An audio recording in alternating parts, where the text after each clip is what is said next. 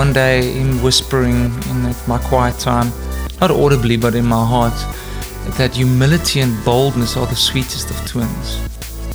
Yeah, and that stuck to me, uh, or stuck with me, um, that Jesus had both. He had humility and boldness. But it was because he was busy with his father's business. And that was, uh, that was kind of my takeaway. God says, as long as you remain busy with my things, my glory, I want you to be bold. Because is not your story, it's not your message, it's mine, and I want you to be bold.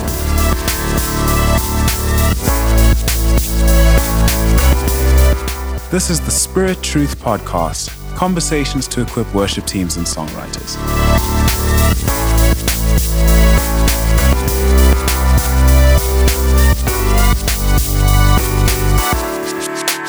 Hi, everyone, and welcome to the Spirit Truth Podcast. My name is James, and I am your host. And my heart with this podcast is to introduce you to some of the amazing people that I've had the privilege to, to meet and to journey with and to worship with over the years. And I've got Retief Burger here with me today. What a privilege. What a joy. It's lekker. the poor man has not had coffee yet, so we'll see how long he lasts. This might be a 10 minute podcast. Come on. It's just, well, the truth is supposed to be concise. Otherwise, you're just babbling. no, man, but thank you so much. It's really a joy. Um, so, Retief and I have, um, we've bumped into each other a few times over the years at various events, and I've had the joy to worship with him a few times such a humble man of God. Um, you know, I really appreciate that about you. That the same way you speak to a huge group of people in front of you is the way that you speak to me one on one. Just massive heart after God, massive heart to to um, encourage and to build up and to establish and to train and to equip. Um, massive heart after the Word of God. Mm. Um, I was thinking about that. I really look up to you, literally and figuratively. Your yeah. is really tall. Mm-hmm. Mm-hmm. I don't know if I'm just really short. Nah, you are you are you are standard. I'm a, I'm a non-standard issue. You're non-standard. uh, yeah, but maybe you can just quickly. I know most people obviously yeah. know you for your music, um, but we were just chatting uh, mm. the fact that I guess nowadays how much of your time goes into music and how much goes into pastoring mm, at, at Every Nation so, Church? Yeah, so thanks, James. Now I've got a, a passion, I think, simply to love Jesus, and uh, I've always lived by this motto that ministry is born out of intimacy, mm. and that's been kind of uh, what I've been after. And uh, whether that ministry be music or pastoring or just loving your wife or fathering yeah. your kids, uh, that it comes from that secret place and from intimacy with Him mm. and being in the Word. So, full time, I'm actually leading a church in Pretoria, um, Tshwane, uh, part of the Every Nation movement, and love being part of church and part of yeah. spiritual family, being rooted. That's always been my thing. Um, yeah. um, it's been my saving grace being in local church, and not just a touring artist and yeah. from one place to another, never getting known and being known. And, yeah. Um, that's been my safeguard. Um, so I, I, do minister um, through music every now and then. Let's say once a month, I have time to travel and get to different churches uh, all yeah. across the country, either by myself or with my band. Yeah. sometimes I would join a local band um, to lead worship locally and minister and see what God wants to do in that area. Yeah. And then uh, apart from that, I'm a father of two awesome boys. Still in the early phase, three, uh, phase, three and a half years and 15 months. Yeah. So we don't Busy sleep a lot. um, but it's, uh, it's, it's such a glorious change in your life when yeah. kids come. Yeah. And uh, we married late. Well, I married late, and my wife as well. So um, they're going to keep me young. So I love it. It's great. I need to keep in shape. I always say when people ask how it's going with the kids, like, I, I know of no greater sanctification than children. Like. Bro, you're saying it. I, I, I, tell people so when you get married, it's holiness 101. And then yeah. when you get kids, it's holiness 10.1 to whatever. Oh, you fill in the gap. Yeah, it sorts out all your issues. Any selfish, you thought, like, I dealt with my selfishness when I got mm-hmm. married. And then, yeah. No. Get kids. But absolutely it's joyful glorious. as well. Mm-hmm. Um, So you know, my first time I encountered you was with the Late Kill CD, the first one, Hmm. which I think was that your first CD. Yeah, well, technically no. It was the first Okay. Afrikaans one, the Okay. first live worship album. But Yeah. before that, I was part of a group uh, called Sia Kruis. Yes. It was a ministry, uh, the Service Year for Christ and ministry through the performing arts. And we had two albums we recorded under a. The name of our band was called Anoetic. Wow. Anoetic, and that means that which cannot be conceived by the human mind. Wow. So, but it was all English, so I So, wrote in English and okay. English worship songs. And at that point, Afrikaans worship songs wasn't cool. uh, there were great bands in South Africa called like Eminent Child, Naked Yeah, Lyric, yeah. Tree 63, of course. Uh, Yeah. Those guys were just absolutely amazing. They, they were my heroes. Yeah. So those were the too. songs that we that we sang and we wrote. So those were my first albums. But then the first Afrikaans one was Light Kills. So that was the first Afrikaans album I ever bought, and And the I mean- last. no, I think I bought the next, your next one. Uh, no, I bought a few over the years, but I I come from KZN, and like the English Mm-hmm. from KZN, the English people from KZN are more English than the English kind of thing. Yep, So It's true. like I was I was deep in there, and then I came to Stellenbosch, and I guess Stellenbosch is quite an Afrikaans. Well, at that Mm, stage, especially, it was quite an Afrikaans culture. Um, but I remember hearing this album and not necessarily understanding everything, but just like being so blown away by the hand of God that was on it. I, it was also uh, definitely amongst the time of you know the United albums, the Pink and the Blue albums, and just a real like God moving amongst the youth, um, and a new like freedom in worship, which was really awesome. But I, I wanted to ask you, like, what was it like back then for those like myself who, who weren't there? Like, how did it get started, and what do you what did you see God do there, and how did it grow? So um, it was actually amazing because it was never planned. My whole music career was never planned. I actually shied away from it for quite some time, and I'll tell you why. But um, I was uh, after I was in Seekreis uh, for four years. That that ministry, I went to Potch, started to study theology, Okay. joined a church there where I became the music director, Afrikaans um, church. There was kind of an, uh, a, a renewing type of church. And uh, we started that August the 18th of 2002. We started a, a campus ministry called Kruispunt, uh, the point of the cross. Yeah. And basically, up until that point, I think I wrote two Afrikaans songs. My first real Afrikaans one was um, on the first album, Al wat ek begeer. U is al wat ek begeer, that song. Yeah. And um, and suddenly now we had this church full of students in Potchefstroom that's very Afrikaans. Yeah. And we wanted to, to put a student ministry out there that uh, was really relevant. So we redid some of the old hymns, the old songs, one. And secondly, I just started to write songs for the church that we tried with the students. It worked. They worshipped, their theology shifted, their worship culture started to shift. And I was friends with Louis Brittz before that through my Seekreis years, where he was involved in some of the previous English albums we did. And then every now and then he would tour around the country and I would play him some of my Afrikaans stuff. And he was like so excited about this. Yeah. I didn't think it was great, but he thought this is awesome. And one of them I played Leeu van Juda.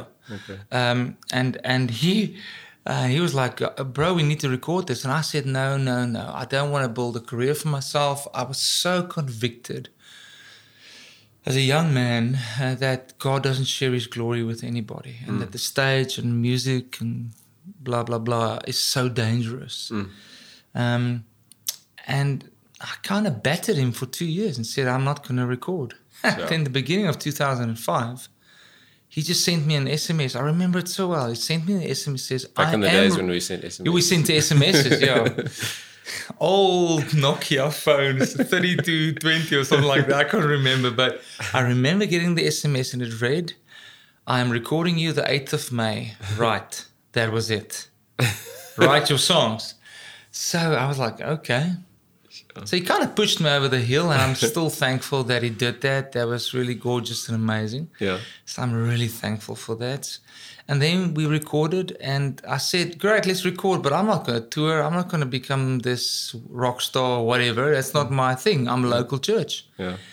and he never recorded uh, before that. He was never a producer, like meaning recording somebody else. And he started a small record label, and out of that thing, it just blew open. He was still overseas, and the people were calling back saying, "We need more stock in the, in this, in the, in the shops, and the this." And he just absolutely blew off. Um, Crazy. so yeah, it was very unexpected, James. It was never planned, and I think maybe that's been the grace of it. Yeah. That it's uh, been the grace of God that did that. Yeah.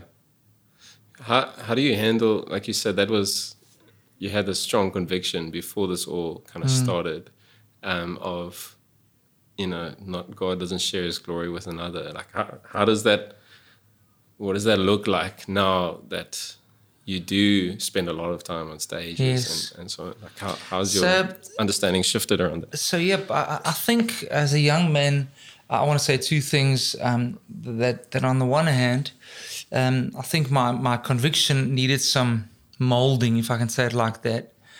Uh, um, but still, there was a purity in what I really felt that God takes me back to now, 15 years later, that I long for. Yeah. Um, and are reminded of every now and then that hey this is not about you this is not about you now the older you get the more you know well it's not about you because you've seen too much of you and your mistakes and growing uh, Yeah. or being a parent and being a pastor and being a husband Yeah. you know that hey you're not supposed to be perfect and there's grace and it's okay and you can chill but um, I say molding because I think here and there there were one or two things. There was a bit false humility as well, being timid, and God had to tell me. I remember one day him whispering in my quiet time, not audibly but in my heart, that humility and boldness are the sweetest of twins. Sure.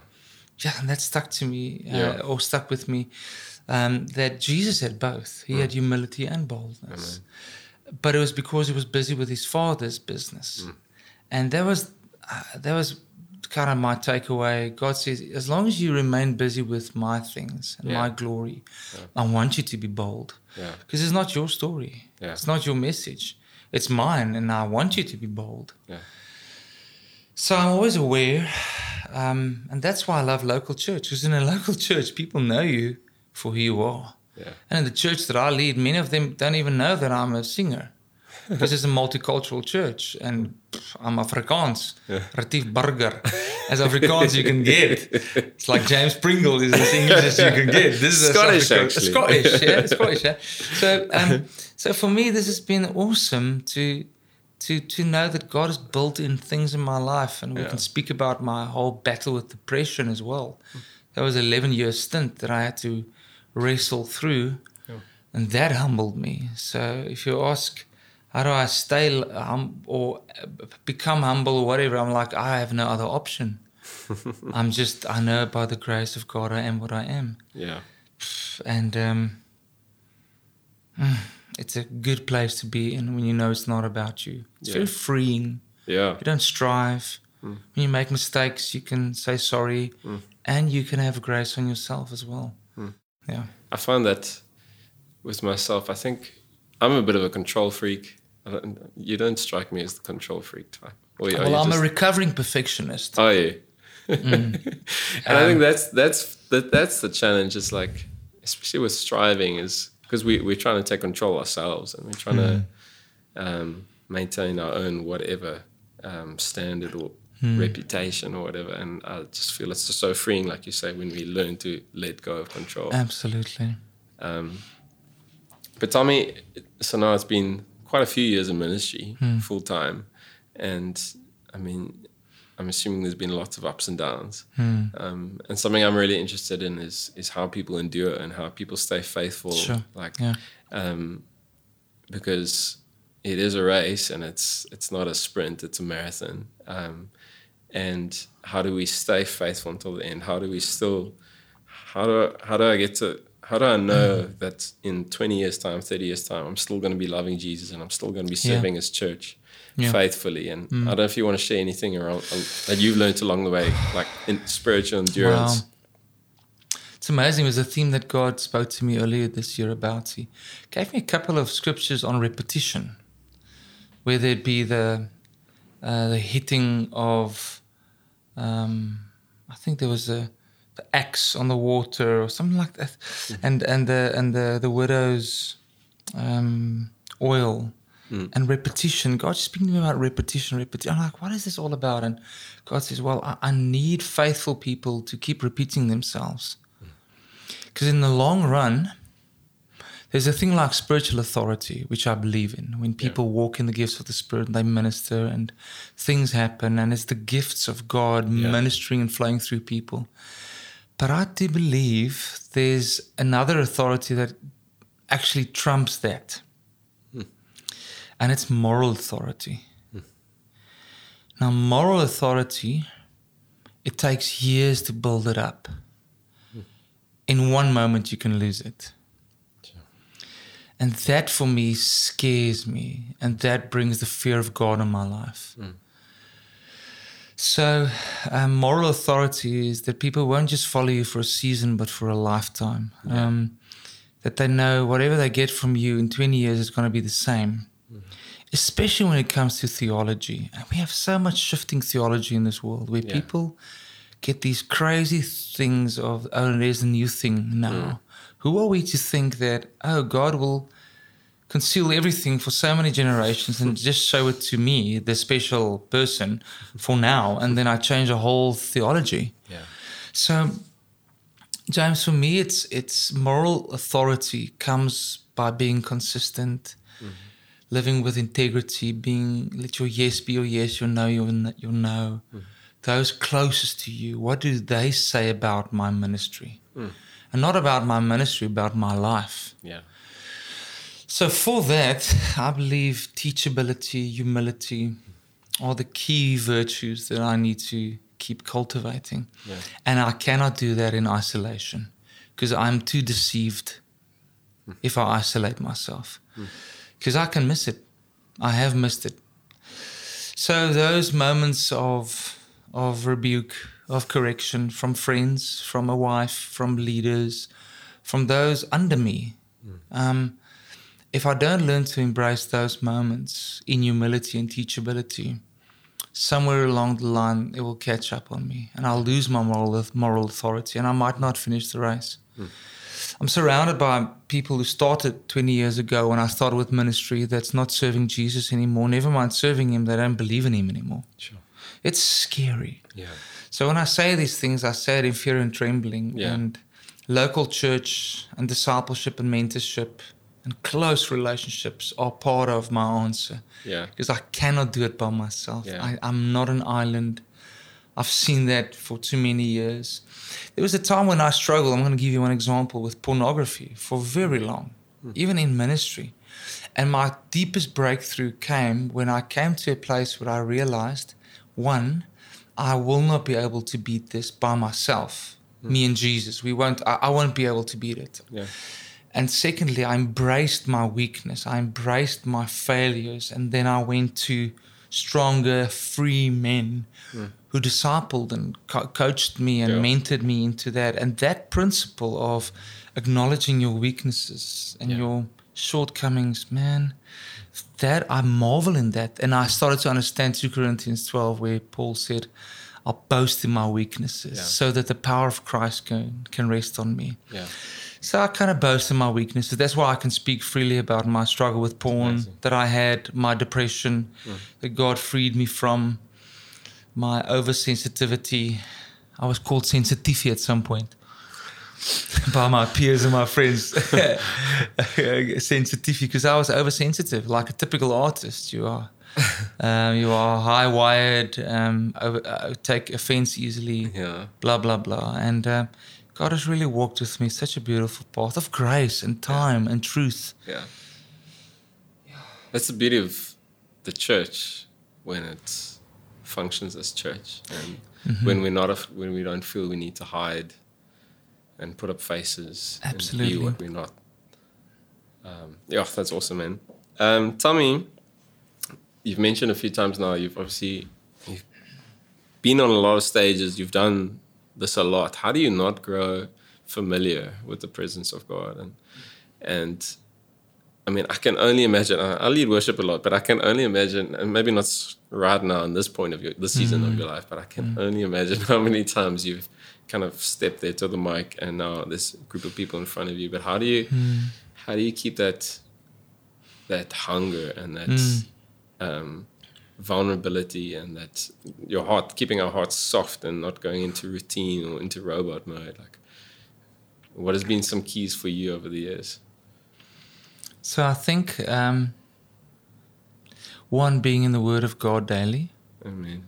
Um, just being in His Word and. Can I ask what that looks like for you? Like, yeah, so so I've got different reading plans. I just finished up a, reading the Bible in a whole year now, so that was mm. one of the stuff that I did, and then I take a book and study it, journal. Um, um, try and be in the physical Bible, not on the app. Yeah. that really helps me to focus and paint and draw pictures and write out. Mm. So, um, for me, that's one of the things. Listening to worship music myself. Um, worldwide worship music. Um, and I, you know what I sometimes do? I go back to the worship songs that shaped me when I was t- 20 years old. That's cool. 18. Yeah. Delirious, um, Michael W. Smith, Matt Redman, those music that just in a moment took me into the present. So when I feel like I'm losing that connection, that intimacy, that just love for Jesus, yeah. I run back to that. Yeah. Um, practically, I have moments on stage when I lead where there's this one moment I was a young man leading worship on a camp um, at Winklespruit um, in KwaZulu-Natal. That's where actually where I got saved as well. And sure. a couple of years later, I went to lead worship. Wow. And Lou van, van, van Judah from, from Judah uh, just came out. I remember singing that song and I had a moment looking up and almost seeing Christ smiling over me in yeah. that hall. And I go back to that picture a lot wow. when I lead in front of whatever crowd. When it gets too too dist- uh, distracting, maybe, or too many people, or the moment is just too big. I just kind of close my eyes and remember there was an audience of one. Mm. And go back to that moment. Yeah. Or in my mind, I go back to the first time I led worship with a band. I remember afterwards when I came off the stage, I closed the door of the dressing room and just f- fell on my face. I'm like, I can't believe you just used me like this, Lord. I can't believe what you just did now. So I do think that um, going back to moments like that is uh, I love it. Um, but to keep it fresh is to also keep writing songs that that just pours out my own worship to Jesus. And, I, mm. and so on the one hand, that to keep writing songs that give a new language to my worship to Him. Yeah. And then I think the last thing, and, and this is the biggest one, is to keep my salvation right in front of me, aka the gospel to remember what I was saved from. Yeah. And I know Tim Keller and these guys who keep on saying that. Uh, if the gospel, the revelation of the gospel doesn't keep on growing in your life, what you have been saved from, mm. So that you have something to worship about, you're missing the whole point. Yeah. The gospel is not the ABCs in the Christian life, it's the A to Z, it's mm. everything. Yeah. So for me, gospel, fresh gospel revelations. Mm keep me uh, tender, mm. not just hungry for worship, but tender in those moments. Um, and sorry, then the last thing, because I'm speaking from my heart now, is just the people in front of me that I'm leading in worship. And I get to see many people who are broken and who come from traditional backgrounds where they've never worshipped in a way like this. Mm. And to see them being changed in front of my eyes, that's amazing. Humbling, eh? Yeah, it's humbling. Yeah. And it just inspires me to go deeper and yeah. to do it more. And that, I must say, what, something I remember so vividly, speaking about kind of the people in front of us. Um, we once, there was an event we did a couple of years ago where we backed you up as a band. Um, and I remember we, we practiced a whole bunch of quite kind of youthy songs, you know, vibey, upbeat, and, and so on. And then we went off to go pray and stuff. And then we came back into the hall, and suddenly, like, I would say probably 70% of the crowd had like gray hair. It was Mm-hmm. amazing. It was just like a sea of gray hair in front of us. And Mm. um, while we're speaking about the crowd in front of us, like that is something I admire so much about you. It's just your ability to kind of engage the crowd. Yeah. And no matter what the demographics or you know how big they are or how big the crowd or how small the crowd but um, maybe you can just share some some thoughts around for for worship leaders specifically learning to engage with the Mm. crowd because what what was so amazing for me that night was we'd practiced these songs and we came out and you immediately changed We changed everything, which was uh, great because I, and um, I guess guess you've got to know that the band is going to be fine if you kind of just throw in new Or songs you, or whatever. or you just go acoustic. just the voices. just the voices. um, But you just immediately slow things down, and you you. I think you started with a hymn that we didn't practice, and immediately people were on board. Yes, uh, and yes. then yeah, Yeah. But how do you how do you grow in sensitivity to this is what we're trusting the Holy Spirit to do, yeah. and these are the people in front of us. Yeah. So it's a, I think it's a great question. I'll start with where I messed up. So I came out of this youth group, basically ministering to the youth, and now I'm suddenly in this congregation in Potchefstroom. We have people from different ages, backgrounds, some from Dutch Reformed, Reformed, re-Reformed churches, those coming from the AFM. So it's such a mixture of people in front of us. And I remember uh, there was a season where every Monday, when we got feedback about the Sunday service, there was uh, critique coming. The one Sunday was all too um, charismatic. then the next Sunday was all too old, and it was like I was like ping ponging between all of this. Um, I actually um, developed an ulcer because of that. Literally, I had to go to the hospital. Wow. But I was also triggered a bit this whole people pleasing thing and insecurities as a young man. Yeah. And I remember out of my frustration, I wrote a song. There was this kind of song that fit in this old crowd. And I remember throwing that song away. And out of frustration, I wrote Leeu van Juda. that was so funny. No worries. I wrote it in 15 minutes. It's like, boom. Okay, here we go. This is what I want to sing. I don't care what you want to sing. This is what I want to sing. But long story short, I had to learn to serve. Now, this can be tough for worship leaders because you want to worship. Okay, well, worship and serve is supposed to be the same. But you're like, but I'm worshiping Jesus. I'm not worshiping people. True.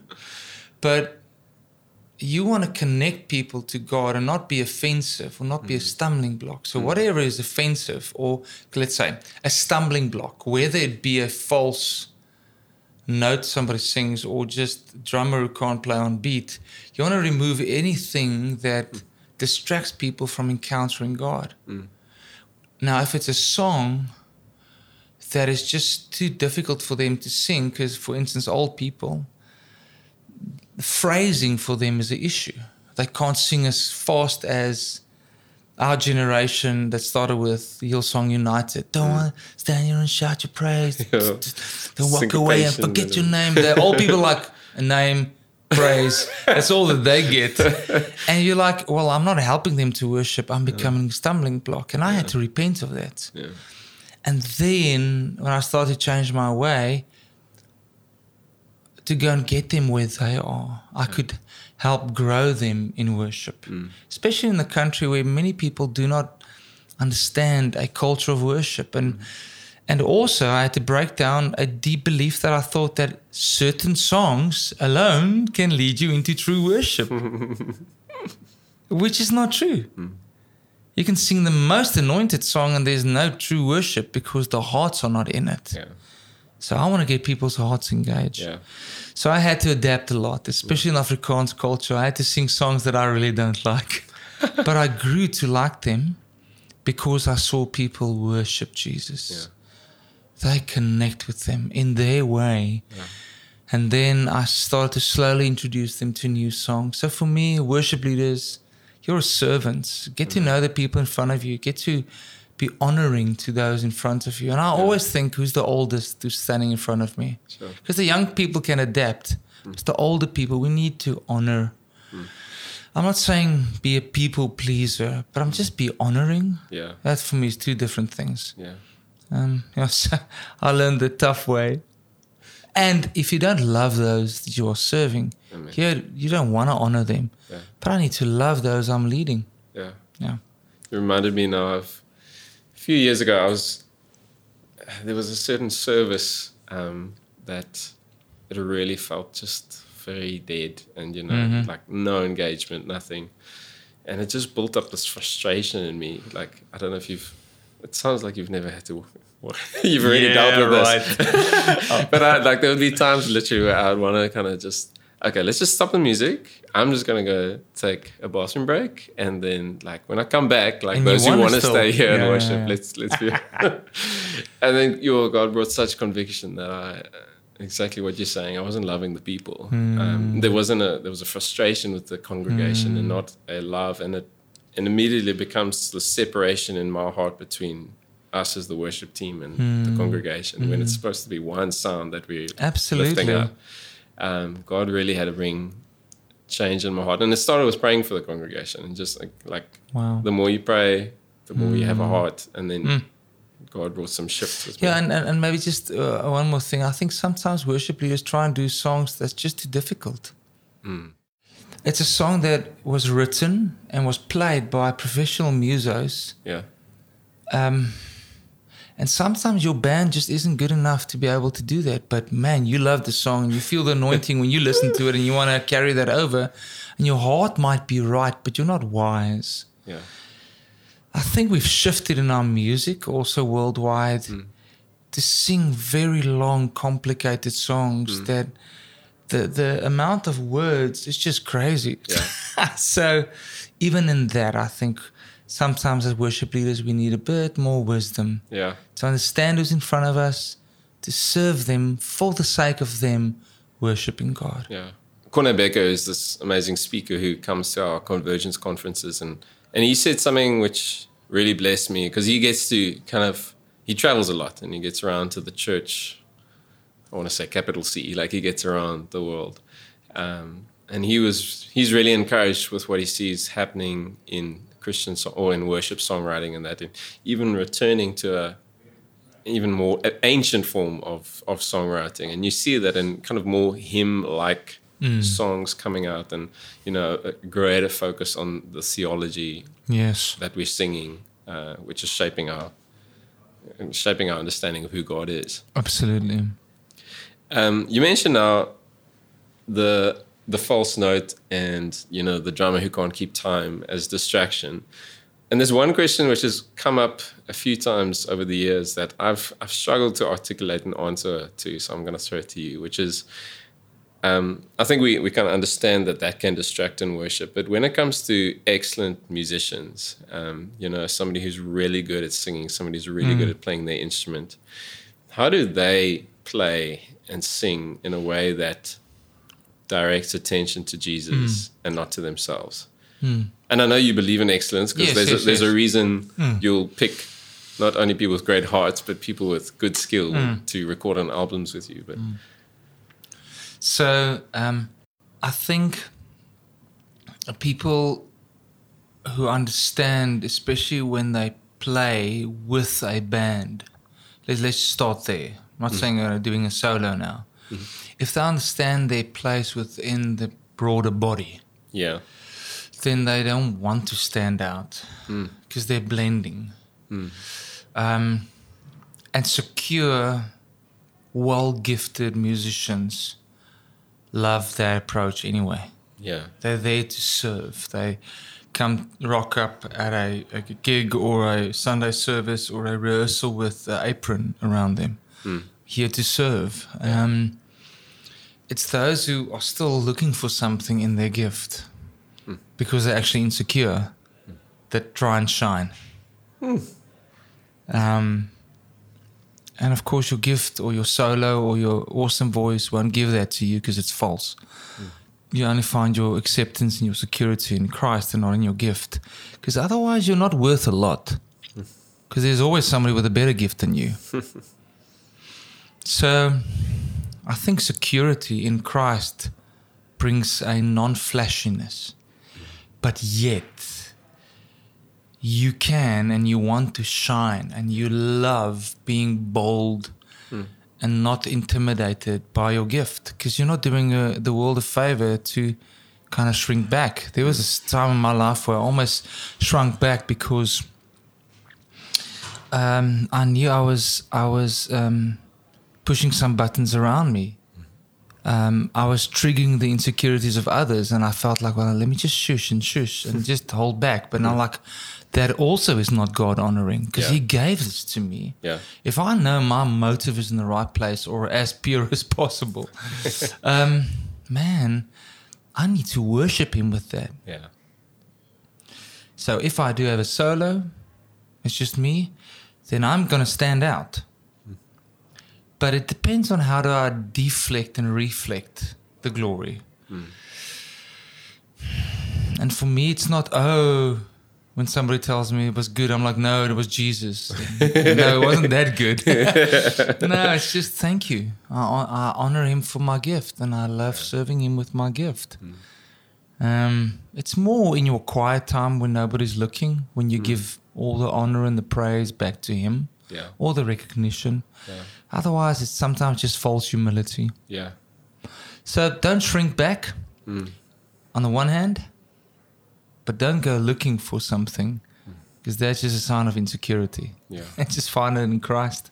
Yeah. And then you can worship and minister in excellence and in gifting, and you can be unashamed about it. Yeah, I mean, Yeah, the thing I'm I'm realizing just more and more uh, is that it really it's it's easy, uh, you- know, kind of air quotes to to lead worship for half an hour, but it's it's the rest of our lives that are we leading worship.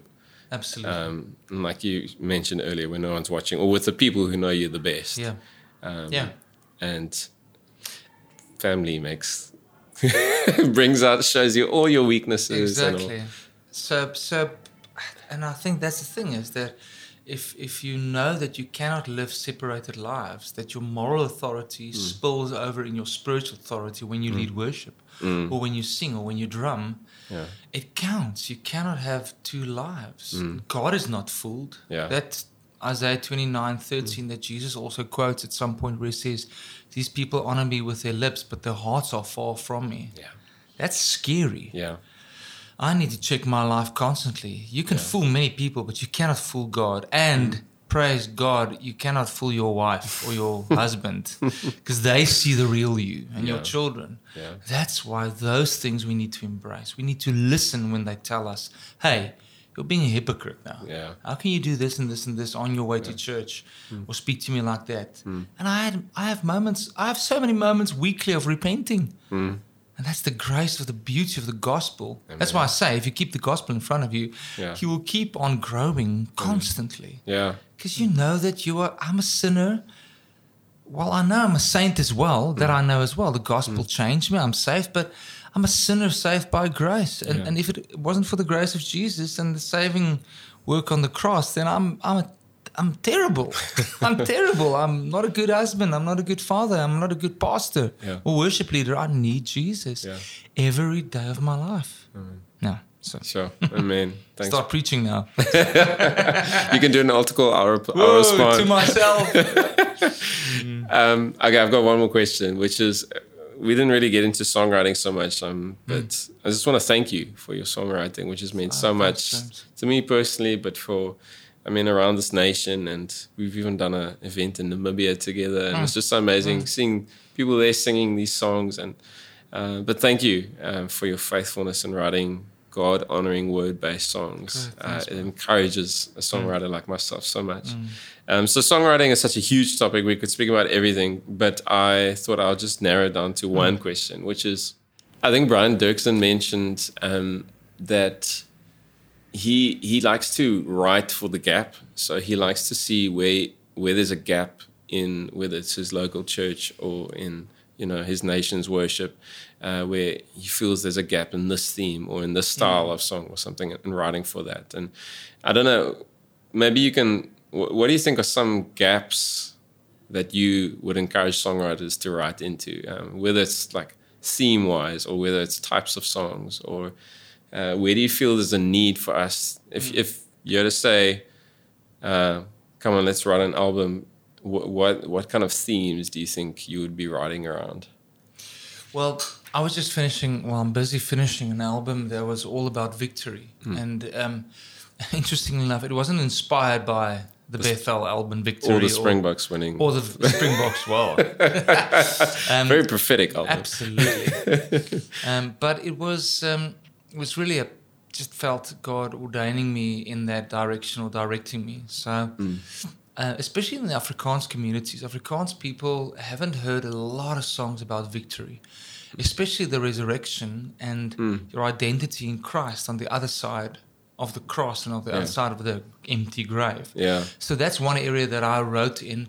It wasn't intentionally to fill a gap. It was mm. just the response of my heart, and I wanted to write that.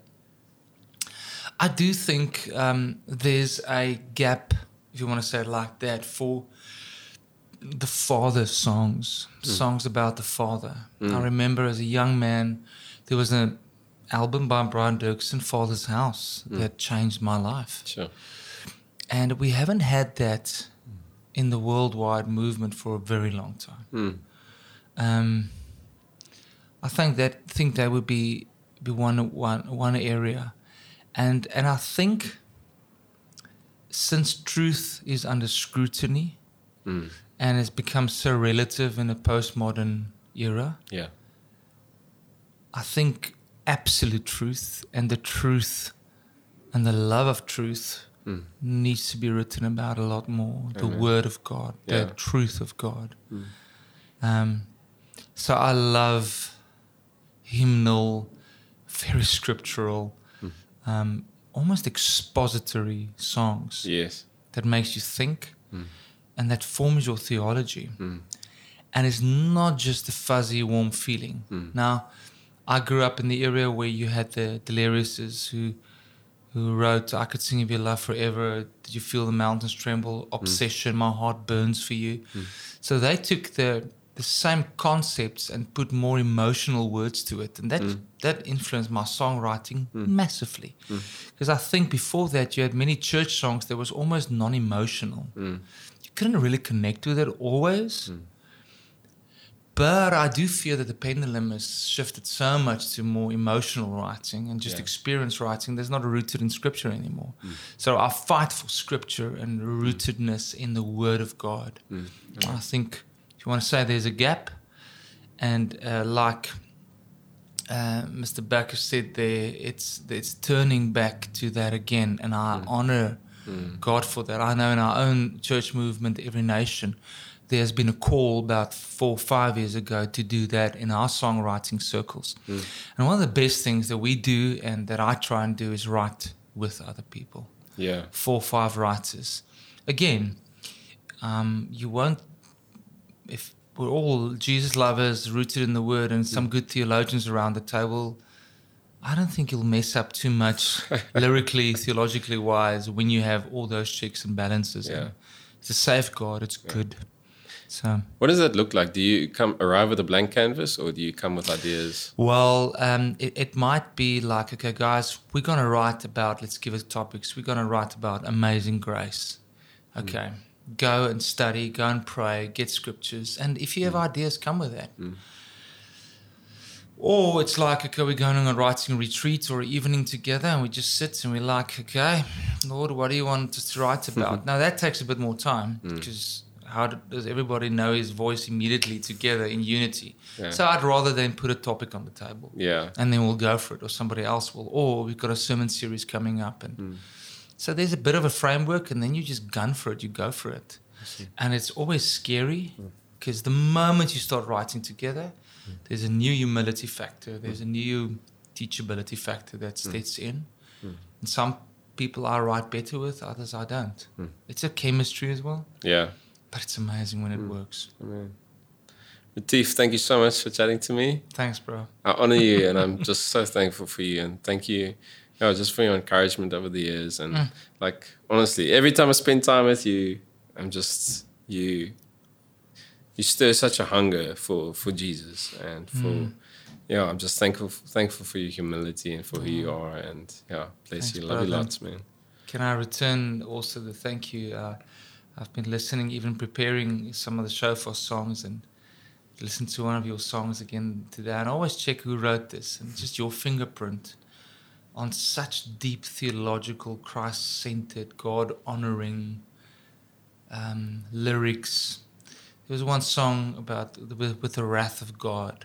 that tough concept. That, but you just wrote it in so brilliantly. And thank you for Shofar and the music you guys are putting out there for the church world. And it's so Christ exalting. Mm.